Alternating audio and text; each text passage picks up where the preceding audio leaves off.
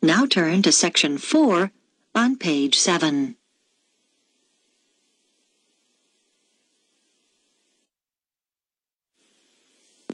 Section 4.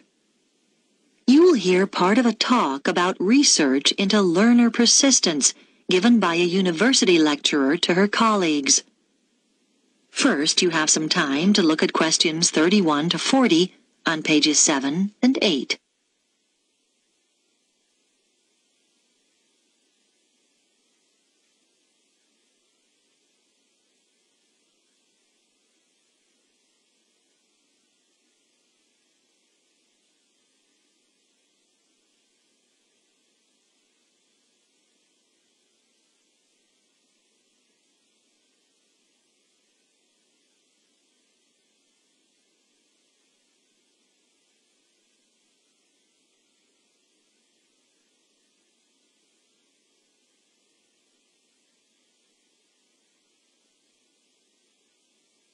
Now listen carefully and answer questions 31 to 40.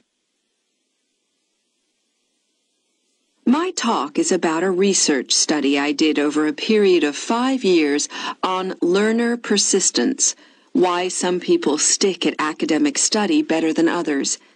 As teachers, you will know that there is a tremendous variation in the learner's response to certain things. For example, a short period of illness might completely destabilize some students and cause them to give up their degree studies. Other learners might overcome tremendous difficulties to stay the course. I am particularly interested in this second group, who are the ones with learner persistence. What I decided to do was design a research study using a sample of my university's third year undergraduate students. 295 in all, who obviously had already stayed the course pretty well. The sample was drawn from a range of ages, but there was deliberately a significant number of mature students, and all respondents were living at home in the local region. I wanted to have this element of consistency, not having some coming from outside the area and living in university accommodation. It should be noted, though, that there was significant variation in home background to reflect the variation in our student population. I designed questionnaires which were devised to elicit what their concerns had been as they started the course and what had sustained them throughout the three years.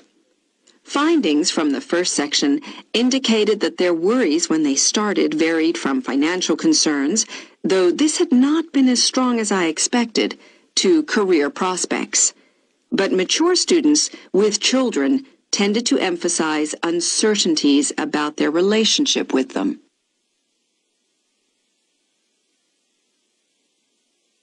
The second section of my questionnaire looked at learner persistence under three main headings social and environmental factors, other factors, and intrinsic or personal characteristics. I identified three levels of importance for each of these. At the first level, those points identified by participants as most important in learner persistence.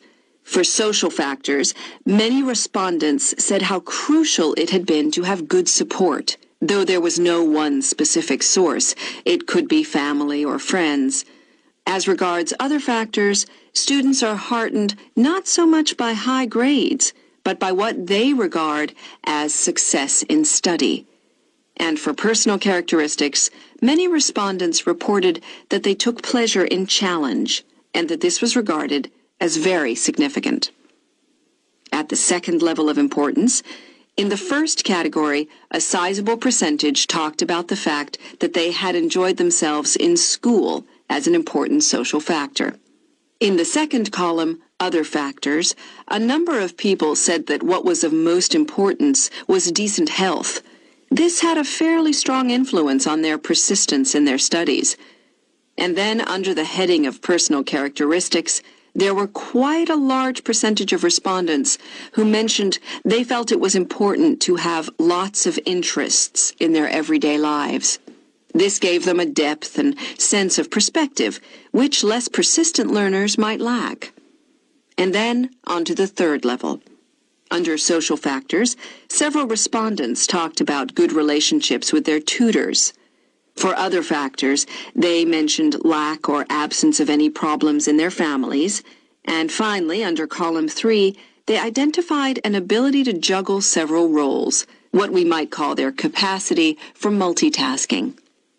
Now, these findings obviously helped inform the design of activities, as I mentioned.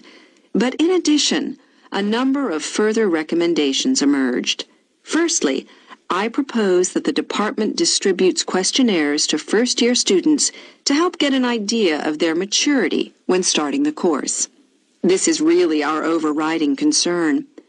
Secondly, I recommend we look into ways of offering induction courses for some selected students to allow them to take on the role of advisors. We think they are the best people to act in that role. This policy will make support much more accessible to our students. Thirdly, this help is often most needed in the evening and night when offices are closed, and so we should set up online services instead of the more traditional telephone services. Research has shown that these services are actually more accessible to the majority of students. And finally, it is often important to be proactive. If students are not meeting deadlines, then someone should contact them rather than wait for them to come to us. Now, are there any questions about the points? That is the end of section four. You now have half a minute to check your answers.